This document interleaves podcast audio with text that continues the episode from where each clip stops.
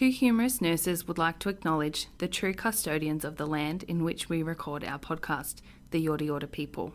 We pay our respects to Elders past and present and extend our respects to all Aboriginal and Torres Strait Islanders listening today.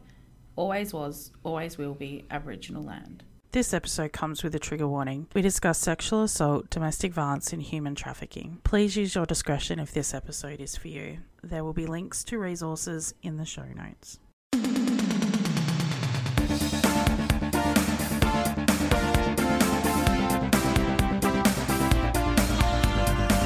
Two Humorous Nurses with Kelly and Alicia. Podcasts that can handle the trauma dumps. Welcome to Two Humorous Nurses, where we plan to bring you funny, informal, conversational chat about all things nursing. Today I'm flying solo because Alicia's singing her heart out as Dragon in the Shrek musical, and she was amazing. We saw her last night. Um, but I think this guest that I've got on today, I we actually started talking over a year ago and try, tried to record it then and just didn't happen, but we're here now. So Um, we started chatting on Instagram and she's managed to con me into going to Bali with her at the end of this year. Um, you might recognise her as Off the Clock Nurse on Instagram or TikTok, but Leah is a sharer of funny TikToks and memes, an expert guide on travel nursing in the U S, and a passionate about her role as a forensic nurse examiner, sexual assault nurse examiner, um, and she also provides heaps of um, informative educational TikToks on the subject. She loves to travel and most recently went swimming with orcas, uh, which really allows me to live vicariously through her because I just sit at home all the time. Um, so I'm really excited about this chat. Welcome, Leah. Thank you. And look, you don't have to live vicariously through me anymore. I know, I'm so excited about Bali, but we'll talk about that later or we'll just get stuck here for ages. Generally, we always start um here, but like tell us about how and why you became a nurse. Oh, you know, it's really funny. Everybody has that story of like, oh, well, I just wanted to help people, or they have like some personal story. Honestly, I um when I was a kid, my dad was a doctor and he would take me on rounds with him sometimes. Um, and if there was an emergency, he would sit me at the nurse's station. And so for the longest time, I thought nurses just ate candy and played games because that's what the nurses did with me because I was a kid. Um, so little did I know there was going to be so much poop involved, you know, yeah. um, so much, so many bodily fluids. Um, so I honestly didn't know what I wanted to do. And, um, and it turned out to just be like my parents saying, choose something. And I was like, well, I'll just, I'll be a nurse. And that's how, that is the literal story of how I ended up in nursing school. Mm-hmm. And I, I didn't have this, like, I've always wanted to be a nurse thing. It was just like, oh, I have to choose something. And honestly, it was, I think, one of the best decisions that I've made um, in my life. I mean, it's definitely hard work, but for how flexible it is, yeah. uh, with their schedule and the different types of nursing and everything like that, it's, I think, one of the better career paths to take. Uh, my, my story is almost similar to that. Like I, my grandfather was a doctor. Do you wish they had have encouraged us to become doctors? Like I well, often think, oh, why didn't, you know, because women were nurses in his mind. And I was like, oh, I wish he just said be a doctor or something. I had originally gone into college thinking I wanted to be a doctor. And then I was like, wait a second. My dad was always at work. Mm. I don't want to do that. Yeah. You know, I mean, you know, to, to doctors, but I was like, I want more time off. And then I was like, oh, nurses work three twelve hour shifts a week. I can do that. Yeah. Very like, true. I don't work every day. I no, don't, that's, that's all right. That's not the life for me, working every day. No. Work smarter, not harder, hey? But so how long have you been a nurse and where, like, what did areas did you start in? Yeah, so I have been a nurse for fourteen years now, and I graduated in two thousand nine. And here in the U S, we had um, a recession mm. in two thousand nine. So it was actually really hard to get a job. Um, I think I applied to like twenty, thirty different uh, jobs across the U S, and I got one, mm. one offer. Um, and it was for orthopedics and trauma floor nursing um, at a level one trauma center. And it was so, so hard. Just, we were so short staffed. It was definitely not something I wanted to do. I wanted to do labor and delivery or pediatrics. Mm. I ended up in adult orthopedics.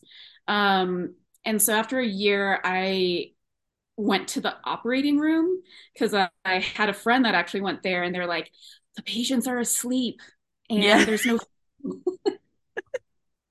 so, and I went and I shadowed there, and I just transferred internally.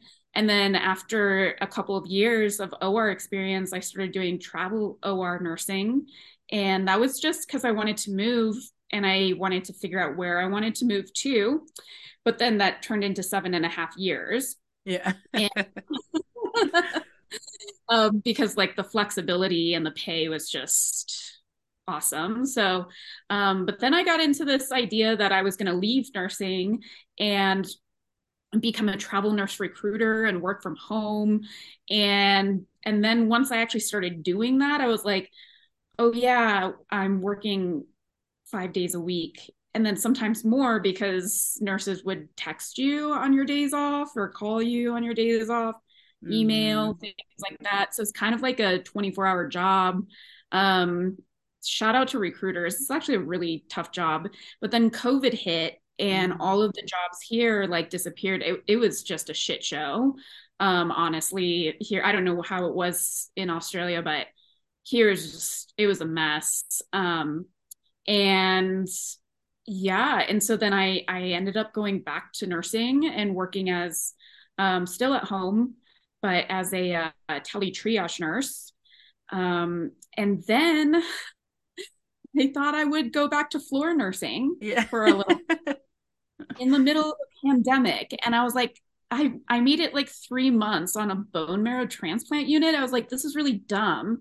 Why did I do this? Mm. I forgot why I, I left floor nursing like a very long time ago. Um, so I, at the time I had already finished doing my, um, my SANE program, my Sexual Assault Nurse Examiner program. Um, but I need to find something else. Mm. So now I'm working as an admissions discharge nurse. So I'm not technically uh, bedside nursing, but I still have patient contact. And then I also work as a forensic nurse examiner and sexual assault nurse examiner. And they're both um, very flexible. One of them's part-time, the other one's P R N. So I really get to create my own schedule, essentially.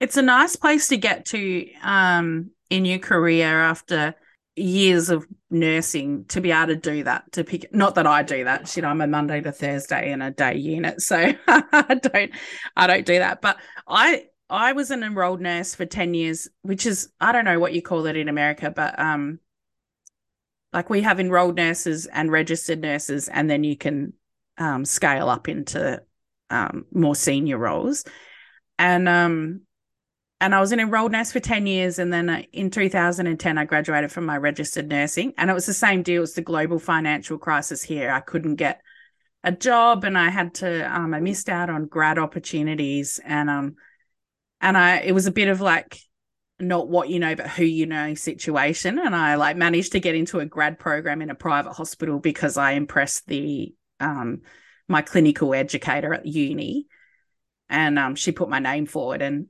and same deal. I did six months on an ortho ward, and then I went to theatre, and I was like, oh, I'm never coming back. Like, I loved theatre. I thought I would hate it, and I, um, yeah, I loved it. Spent five years in there, and then had a baby, which um, messed everything up because the operating theatre days are too long, and the on-call was too much, and went back to floor nursing, and then, um, and then, yeah, like the rest is history, really. But it's interesting when you move away from somewhere like ward nursing to theatre nursing. And I think you either love theatre or you hate it. And my grandfather was an orthopaedic surgeon, and so he'd put the fear of God into me about it. And so I was like, oh, I'm going to hate it. So I never did orthopaedics. I never touched orthopaedic nurse, theatre nursing.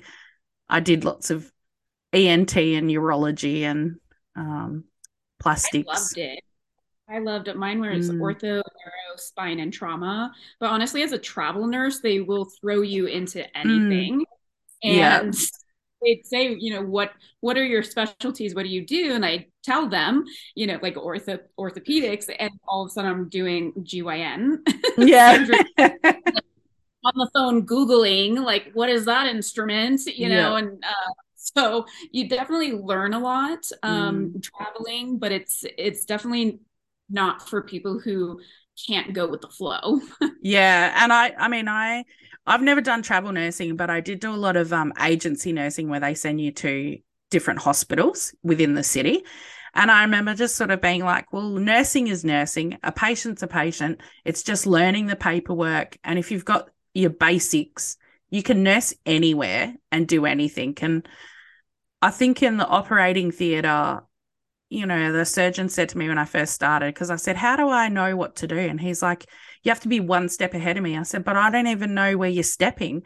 And he's like, you'll learn, you'll learn. And like he sort of, he said, it's like knife, fork, spoon. If I ask for a scalpel, I'm going to need some pickups. If I ask for sutures, I'm going to need scissors. And like, that's easy if you know what the surgery is. But I remember one day we'd done a whole heap of, um, scopes in the lower abdomen, and then I had to set up for something, so I just set it up that way. And they're like, I'm not sure where you think they're like, I can't remember what we were doing, but I uh, it was like spleen or something, and I set it I set the theater up completely the wrong way, and everyone just lost it. They were like, nah, other way, Kelly, like, where do you think it is? And I was like, I don't know, because like in my head I was just like, I'd set the whole thing around the wrong way, and they were like, oh my god. And I just, in my head, I couldn't picture in the body where that organ was.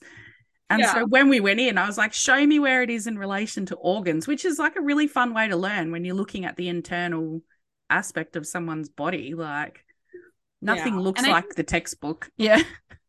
Definitely uh, whoever's your surgeon, whoever's in your room really makes or breaks the day. You know, oh, yeah. like if you're like, oh, I don't, I don't know what I'm, I don't actually know what I'm doing, but you yeah. have like, great scrub tech, or um we have scrub techs here, mm-hmm. um and or surgeon, and they can come in and be like, this is what I need, and like show you how to do it the first time, you know, then the next time you're you've got it. But um yeah I do I miss I miss the operating room or theater. Mm-hmm. I miss it so much. And um I actually tried to come out to Australia to work as a nurse, and they denied my nursing license.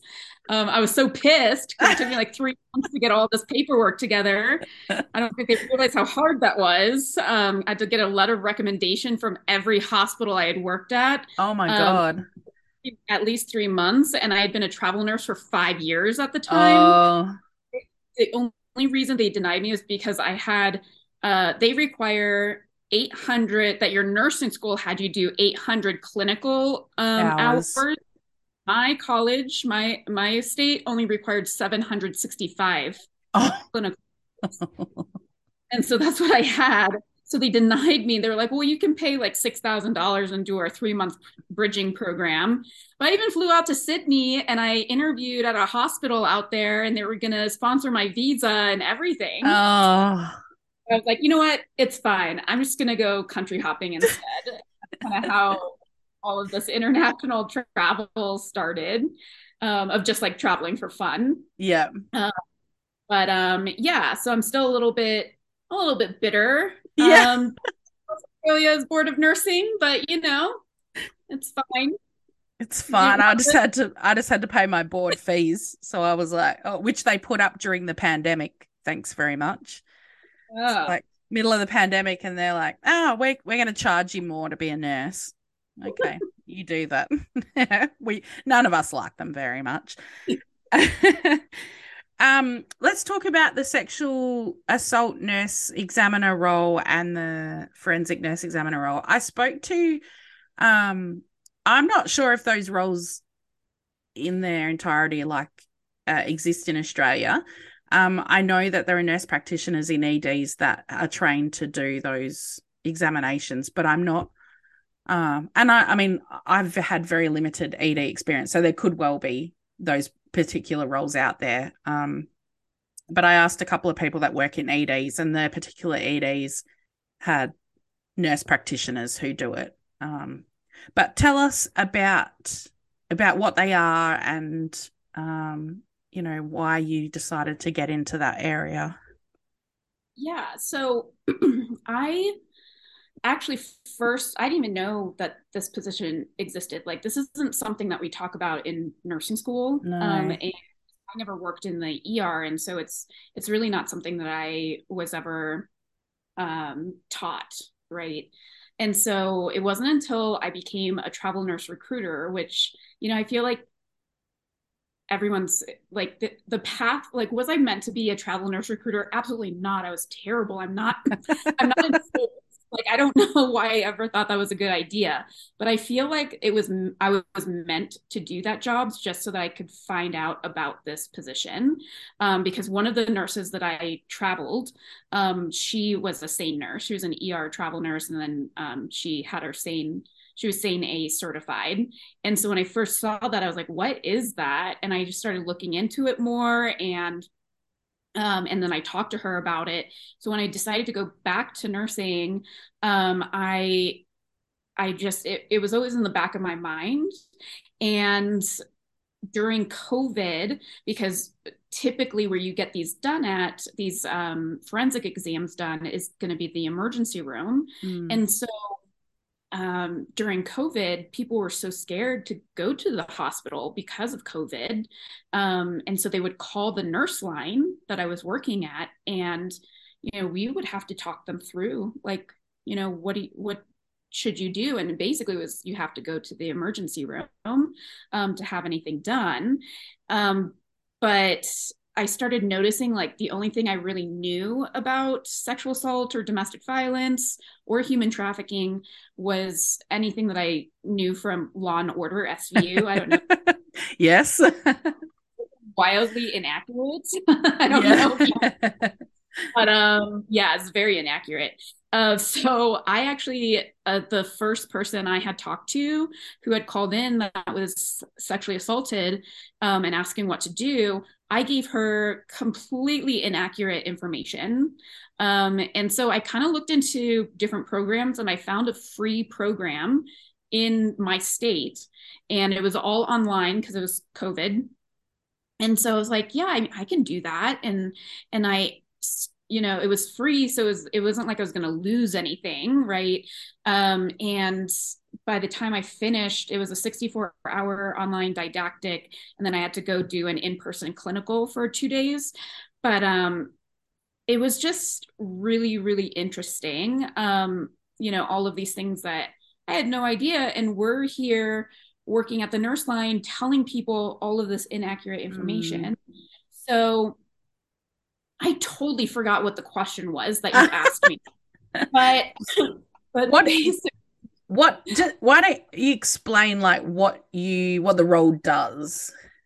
Sure. So basically what we do, um, you can find a forensic nurse or uh, an F N E or SANE. That's yeah. what, short. Um, we're either in emergency rooms most often, or advocacy centers, or sometimes S T D clinics, things like that, places like that. And so if somebody has been sexually assaulted, um, they, they, every, every place is different. Um, they have to be within a certain day range if they want, um, evidence collected. Right. So what our job is, is we talk with patients, we let them know their reporting options, because in the U S you don't have to talk to the police in order to have a forensic kit done. Some people are just not ready to talk to police or come forward, but there's a short window of time mm-hmm. that you can collect evidence, because that starts to wash away after yeah. time. Right.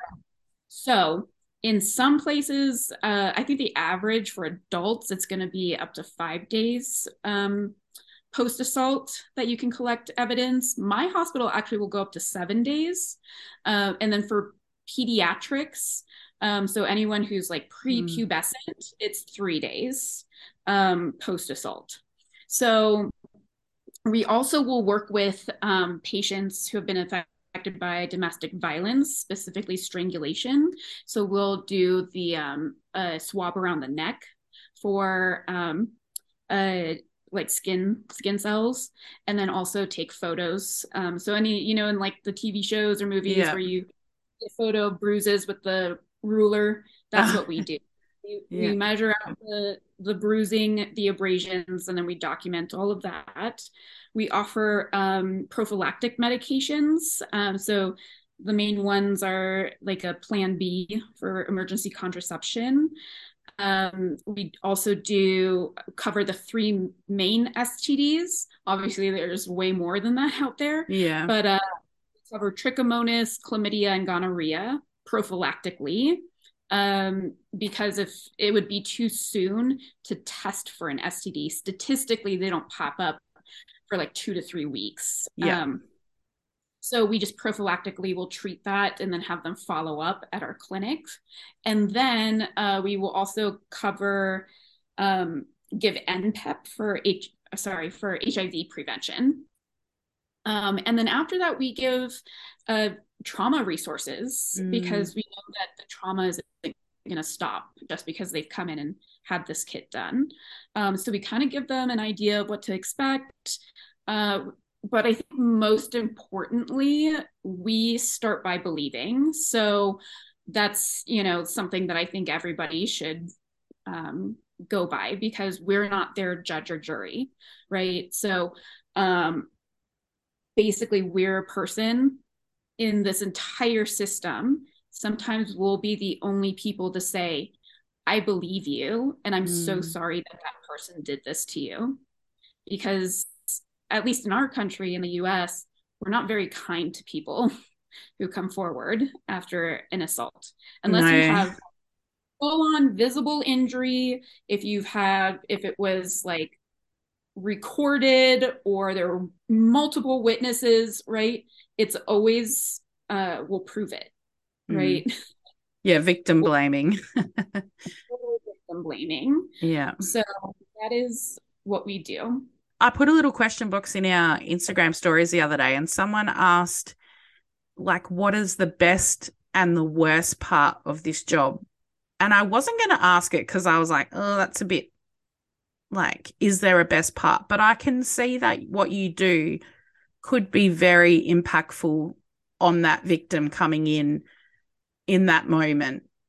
So, and I and I think you've put out lots of um, TikToks that sort of explain how your role as a SANE and an F E N very well. And I encourage people to go and, and look at them, because you do such a good job with that. But talk me through what you think are the best and worst parts of this job, because every job has its pros and cons, but this is a particularly um, difficult job, I would imagine.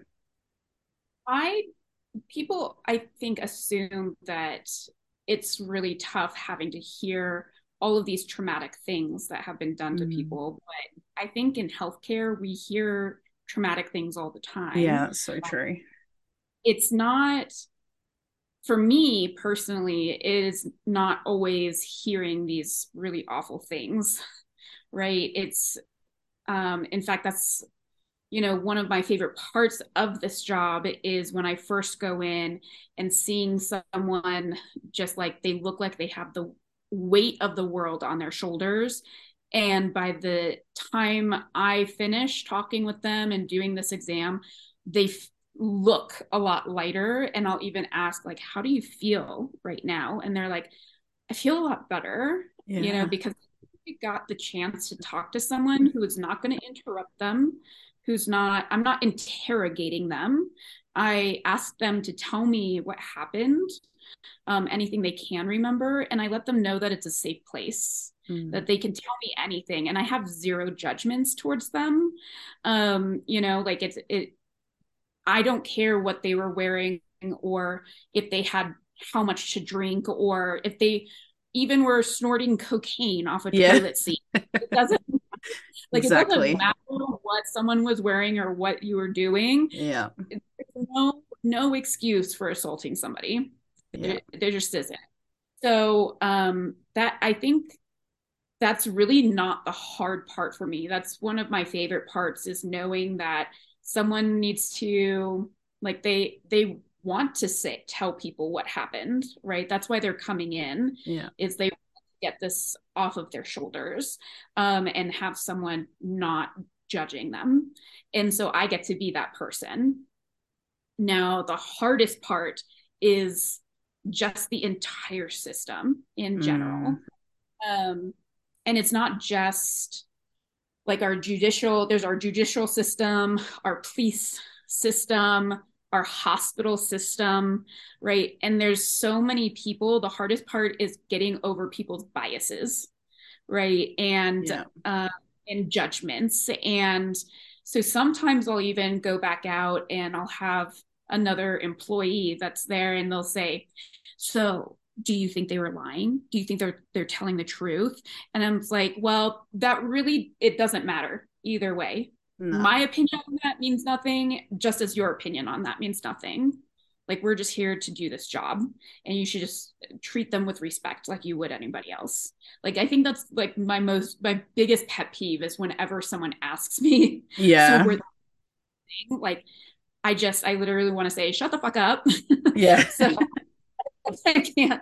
Um, but uh, I think that's one of the hardest parts, or, you know, just our, our, police system. One of the the first questions I'll ask the patients, you know, especially if they have reported to police, um, you know, has everybody been respectful to you? Because there's a lot of times that hmm. uh, they aren't, um, and that needs to change, because that's going to keep people from coming forward and or even going forward with the reporting. So, and really, our main goal as the healthcare providers, right, the the F N E and SANE, is to make sure that they're coming in at least to get that medical treatment, mm. right? Because if somebody's strangled, uh, you know, they have a chance of having internal injury. Uh, they have a chance of having um, prolonged uh, or um, delayed injury, right? So tissue swelling can be delayed up to thirty-six hours in the neck.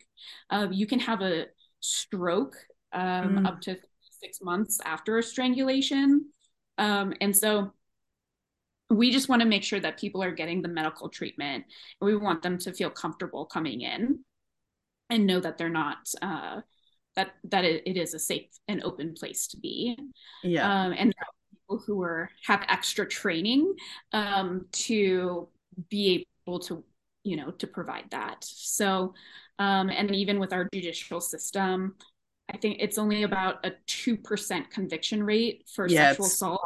Insane, isn't it? There's a, um, my husband just showed me an article yesterday in Australia of a, um, a person that had been, um, arrested for assaulting someone, like assaulting minors thirty years ago. He admitted to it, but they, he's not being charged. I'm like, he literally has admitted to it, but they're like, hmm. Um, I, wow. Yeah. Well, and, uh, a lot, our system doesn't quite understand the difference between domestic violence abusers mm. and anger management. And so when we talk about domestic violence or like intimate partner violence or sexual assault, people think it's anger management and it's all about sex, but it's, but with both of them, it's actually all about power and control. Yeah. And I think a lot of the time, the people that are doing the investigating of these things, the police, and I'm generalizing big time here, uh, I mean, they're the ones that are often carrying out a lot of this domestic violence and power play situations in the home as well. So it's hard to change a narrative when you're in that position of power anyway. Like, yeah. And I, you know, I've gotten some backlash um, from people not understanding. I'm trying to say when I say not not all police are abusers, mm-hmm. but a lot of abusers are police officers because yeah. they lo- they thrive on that power and control.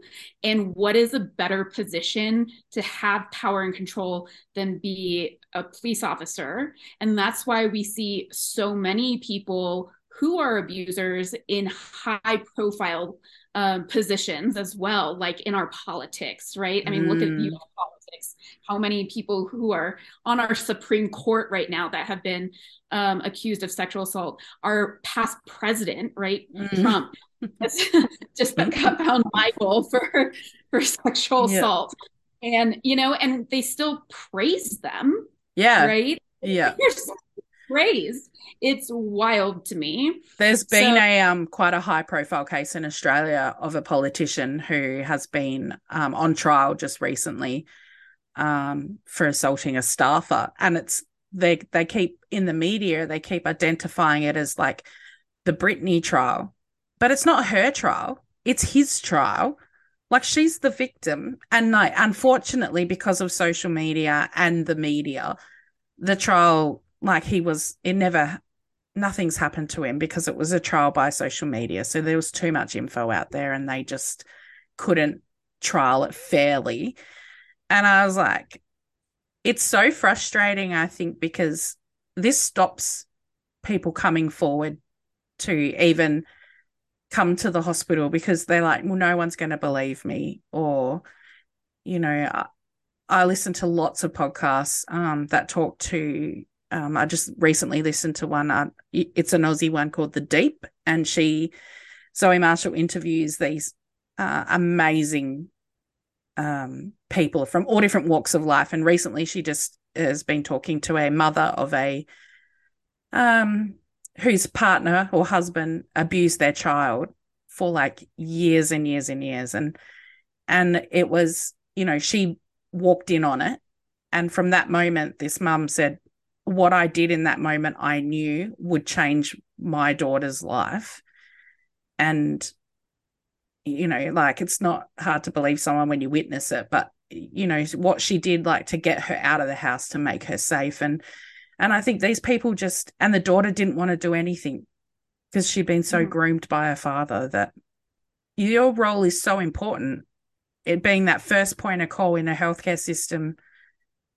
Um, and you, I know you've put up, um, again, t- TikToks and stuff about how you've intervened with the police and making sure they do have respectful communication with these um, people. And I think that's so important, to be an advocate. Like, we advocate for our patients all the time, and this is no different. It's just a lot harder because you're dealing with police. Are you getting sweaty armpits or sweaty balls walking to work in your scrubs? Well, every nurse needs a pair of scrubs that are breathable, super comfy, and not clingy. Elite Care was designed by a nurse for nurses. They're fifty-five percent cotton blend, so they're cool and comfortable, durable, and have plenty of pockets. And when I say plenty, I mean like plenty. Pen loops, chest loops, everything for like your glasses, your name tags, and they have heaps of different designs. They're size inclusive up to a five X L and have great colours. Enos have a one hundred percent satisfaction guarantee, free shipping on orders over one hundred fifty dollars, and are packed within forty-eight hours of ordering. And they literally have everything you could ever need to do your job. Head to w w w dot e nurse dot com dot a u to check out their whole range of Elite Care scrubs. Don't forget our code Humorous Nurses for a cheeky discount. E-Nurse loves our nurses. In um, Australia, we're quite a small country, but we have a very sparse, um, you know, scattering of hospitals across Australia. Like, the little hospital I work in has a nurse-led urgent care centre um, for, like, quite a large area. And the we have had examples of uh, people come in who have been assaulted, Um, and we have no specific training for that. So what's, like, one important thing other than, like, believe them? Because obviously, well, I shouldn't say obviously, but I mean, I obviously I would always believe them, but not everyone, as you say, um, does that. But what's, like, one thing or two things that these staff who aren't specifically trained can do when someone presents? Because there are lots of nurse-led Um, emergencies or urgent care centres in Australia because of our, you know, very broad population. Yeah, you know, I I don't know what your laws are, right, with reporting and evidence collection. So, like, here um, in my in my state, right, and so in the U S it's like different per state. We actually in my state have three reporting options. So it depends: do they want to talk to police or do they not want to talk to police? Mm. Um, so if you have someone that's coming in and they want to talk to police and they want to file a police report, um, I would definitely reach out. And if, you know, it doesn't matter if they're intoxicated, some, some of them will, will be like, well, they're drunk, or they are having a mental health um, crisis or anything like that, to say like, it probably didn't happen because of A, B, or C. Right. Mm.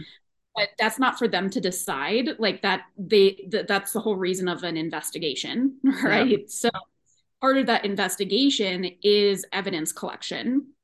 And so uh, do they have a kit available? And inside that kit, the forensic kit, are swabs. Um, and so that's what we do. We'll swab certain areas.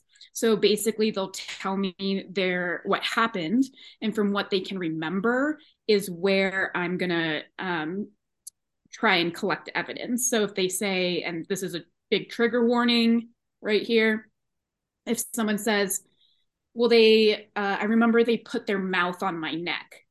Okay, well, I'm going to swab the neck and try and look for saliva. Well, they ejaculated uh, inside of me. Okay, so I mean, either way, I'm going to go ahead and swab, do a speculum exam and swab internally. And I'm also going to do external uh, vaginal swab. Um, well, he grabbed, you know, my thigh and he squeezed it really hard. So I'm going to swab that thigh and look for skin cells, right? Skin, saliva, um, semen is yep. what we're looking at. Um, or anything. One time I found like a drop of blood on somebody. Uh. Somebody's, the guy had like cut himself on something. And so, you know, swab that. Right. Mm-hmm. Um, so I think um, just doing uh, an exam, if they don't want to talk to police, depending on what your um, laws are there, if they don't want evidence collected and they're just specifically there to get medical treatment, you know, um, doing the, uh, the prophylactic medications, having resources available so that they can have that post-trauma follow-up. Like, are there advocacy groups? Um, do they, you know, do they have a safe place to go? Is, was mm-hmm. this an intimate partner that assaulted them? Or, you know, are they, are they scared to go home? Do they have a safe place to go? Um, do you guys have safe houses? Um, do they have someone to stay with? Do they have a support system? Uh, so, and then also doing, you know, either way, if they want evidence collected or not, it's still good to go ahead and do like an internal exam. I can't tell you how many condoms I have found in mm-hmm. internally that were left internally. Um, and, you know, and if that gets left there for how long, mm-hmm. then Um, get an infection or become septic. And, you know, so we just really want to make sure that we're um, covering them medically. Uh, but it really depends going forward from there, um, whether you take photos or swab evidence. It really depends on uh, the, the policy, the protocol, and, and what your laws are there. Um, and so I think that's really important for any hospital to have, because yeah. you know, it's when it does happen, whether it's frequently or infrequently, when it does happen, it's really important um, for that, that person and the community. Yeah. I'm pretty sure we have guidelines to follow, but as far as kits and things like that, I'm not sure um, what we do. I'm actually, it's a good thing to, I think, if you work in a in a smaller urgent care or something, to have a look at, because I remember when I had my first um, motorcycle, not motorcycle, like motor vehicle accident person come in, and like the night shift nurse came on after me and she's like, did you collect bloods from the driver? I was like, no, like I didn't know I had to. And she's like, no, you have to collect bloods. And I was like, okay, like I was like, I had no idea, like it was just, and it was so obvious afterwards. And she was like, oh no, you need to look here, like there's this, you know, protocol here. And I was like, oh, I did not even know that. Like I was literally just treating their medical, and like not even the doctor said anything when I rang him. But anyway, these things happen. Um, let's do a bit of a, a shift, because you've given heaps of information, and I, I really do encourage people to go and check your page out. um, because you're, um, and I say TikToks, but it's not TikTok as in like silly things. They're like really informative. And I, you even put one out today, which was um, really informative about why people, you know, once they start the healing process, just don't get over it. Like it's so just trauma in general, not necessarily even from sexual assault. I think it's relatable. But speaking of TikTok, like your social media uh, presence, I mean, that's how I found you, just scrolling on Instagram. I find a lot of people just doom scrolling on Instagram. Um, you have how many? You've got about twenty-four, over twenty-four thousand followers on on Instagram. What got you into into social media? Like, how did you find the transition into that space? Um, I feel like I was one of the O G mm. um, travel nurse influencers on Instagram when that was just starting to be a thing. Um, and so I, yeah, I was just traveling. I would do my thirteen week contracts and then take a month off and go country hopping. And I just would start sharing stuff on there because so many people, mainly my friends, would just say, you know, oh, uh, I'm going to go to that country. What did you do when you were there? Um, yeah. Or where did you stay or things like that. So I just started kind of writing, like documenting it. Um, and, and then from there, it just kind of grew. Uh, and now it's taken a shift uh, from travel, travel nursing, which I do still talk about, but I feel like there's just such a lack of information on um, sexual assault and domestic violence mm. and human trafficking, um, that I really wanted to kind of shift it uh, towards more towards that information. So it's definitely not for everybody, but uh, well, I mean, it is for everybody. Yeah. Some people might choose not to listen to it uh, because it's not really a super bubble, mm. you know, happy topic, but it is something really important. Yeah, um, definitely. Because every single person, whether you know it or not, knows somebody who has experienced sexual assault or domestic violence. Yeah. Yeah. Which is really sad, to be honest. Um, I think I'm not very good at social media, so I'm super glad that I lived my life pre-social media. And so I was well and truly an adult by the time, um, you know, like my ten-year-old's out there. That's what she came to say when, when when we first started. She came to the door and she said, I found a filter that changes my eye colours. I'm like, oh, my God. like, like she's all over TikTok. Um, she doesn't post anything. She makes them, but she, you know, like we're very safe. We have lots of discussions around social media and safety and kids, and because obviously it's a horrific place for children. Um, I mean, it's hard enough for for us. Um, thankfully, my platform with um, Two Humorous Nurses is pretty chill. Like, it's pretty nice. We we don't get very many negative comments or anything like that. How do you handle the pressure of social media? Because I'm sure you get a fair bit of lashback given your content that you put out yeah. there. Before, I used to try and change people's minds, and then mm. I realized that's not going to happen uh, through no. social media.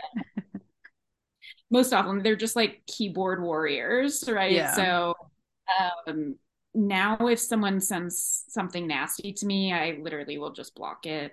Um, because I just, I don't have the time or energy uh, to, to focus on them. And you really are not going to change their minds. No.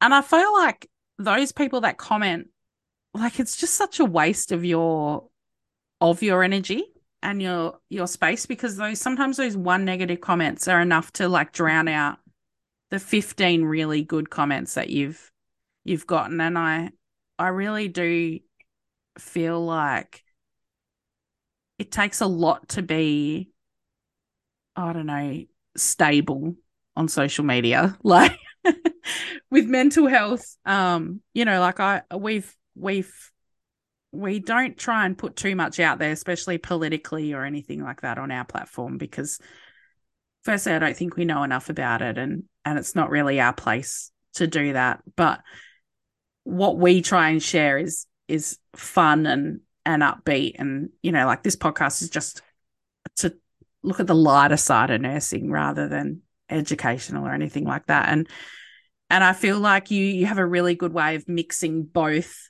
the light plus the heavy, um, and you do it in a way that's easy to watch and listen to and is educational and accurate. Like, I think there's a lot of people out there putting inaccurate messages and, and stuff because there's no policing anything. Right, right. And I think it is, um, you know, for my topic, it is important to talk about political things mm. because it, especially here, what's going on in the U S right now with all these abortion, anti-abortion yeah. laws and, and um, even, even um, child labor laws are becoming more relaxed, and, um, you know, attack on our, our trans youth and, mm. and, L G B T Q plus communities. Um, you know, it's just, I don't know, there's just so much hate in this world and, or in a, especially in our country, and, um, and with, you know, um, these mass shootings that, that happen. Oh. Like, um, and nothing ever changes because we just, we're so divided, and mm. I don't know. I think, I think what people don't realize, okay, so I, I live in a very pretty liberal state. And uh, for us, uh, whenever there's a president that gets elected, and if they're a Republican versus Democrat, so if a Republican uh, president gets into office, they immediately sign uh, this bill that makes any federally funded hospital, um, healthcare worker, which is where I work, we are not allowed to talk about uh, abortion access. So we we can't talk about it. We can't even, we can't provide services. We can't offer any of that. But if the Democrat president gets yeah. in, they sign it through. It's so weird because we're like, are we allowed to talk about it now? Uh, you know, mm. like, then you can get in trouble, right? It's yeah. it's the law. Yeah. So, and right now, you know, and there's no, even they keep saying, well, there's no exceptions for sexual assault, you know, pregnancy with sexual assault, and or some places they do say that there it there's um like I think in Utah maybe there's a sexual assault um uh what is it like exemption uh, mm. for abortion, but I'm like, okay. So how, how do you go by, about doing that? Well, it takes away their option of not reporting. First off, it's they have to now mandate if mm. they want to get an abortion that they were sexually assaulted. And then, and then what? Like, how do you prove? yeah. How do you prove one way or the other? You know, there, it's just, I don't know. So I do talk about politics. Whenever I do talk about politics on my page, um, I see this mass accident. Yeah. but, uh, but you know what? It's like, whatever, because it's important. It, yeah. It, it really is. And I don't think people realize here just how much it does affect a huge majority mm. of people. It's just, they just don't care until it happens to them. To them. Yeah, that's exactly right. And that's what, you know, my husband gets so mad at me because I'm not political, politically minded at all. And he's like, but it affects you. And I'm like, well, not really. And he's like, but it does. And I'm like, yeah, I guess indirectly. But I mean, in Australia, yeah. we certainly don't have anyone policing it. Well, not yet. I suppose, shit, anything can happen, can't it? But no one's policing our bodily like rights mm-hmm. to, to things. Like our healthcare system is pretty uh on the whole pretty good. Like there's no one telling us we can't do things. Um yeah. That can change, obviously. You have two other aspects of your social media which um I love, and that's Dakota, your dog, who plays the management role on almost a lot of your TikToks, which every time you involve her, it makes me laugh so much. like... and your houseplants, which you've just started to make a feature, which I really enjoy because I have like a black thumb, so I don't. I kill cactuses. Like that's how bad I have fake plants, so I have so many plants. A couple years ago, I had a fungus gnat issue, and I oh. changed the soil, and then I quarantined them in my bedroom, and then I started with this chronic, not chronic cough, but this cough that lasted like three months, and I went to the doctor, and it turns out I gave myself a fungus infection. Oh, from your plants. I had like thirty plants in my tiny ass room with the door closed. It's like wet soil, with the fan going. I gave myself a fungus infection in my lungs. Um, so don't do that. Yeah. Um, it's fine. A lot of plants, but you need to space them out apparently, um, and have good filtration. So I have a couple of air purifiers and in my uh apartment now. But yes, my my plants, um you know how they say, like, when you're sexually frustrated you chew ice? Thing. Well, my thing is I buy plants, and so this is like how frustrated I am. I'm just like in my place. When you go away on your holidays, do you have to pay someone to water your plants and look after your dog? Yes. Is that, yeah. I'm lucky. I have an, a great neighbor across the way, and she will come over and oh, that's she nice. takes my watch it comes over and waters my plants, and she is also really into plants. So oh, that's a bonus. Two, yeah. We trade off on watering each other's plants. That's good.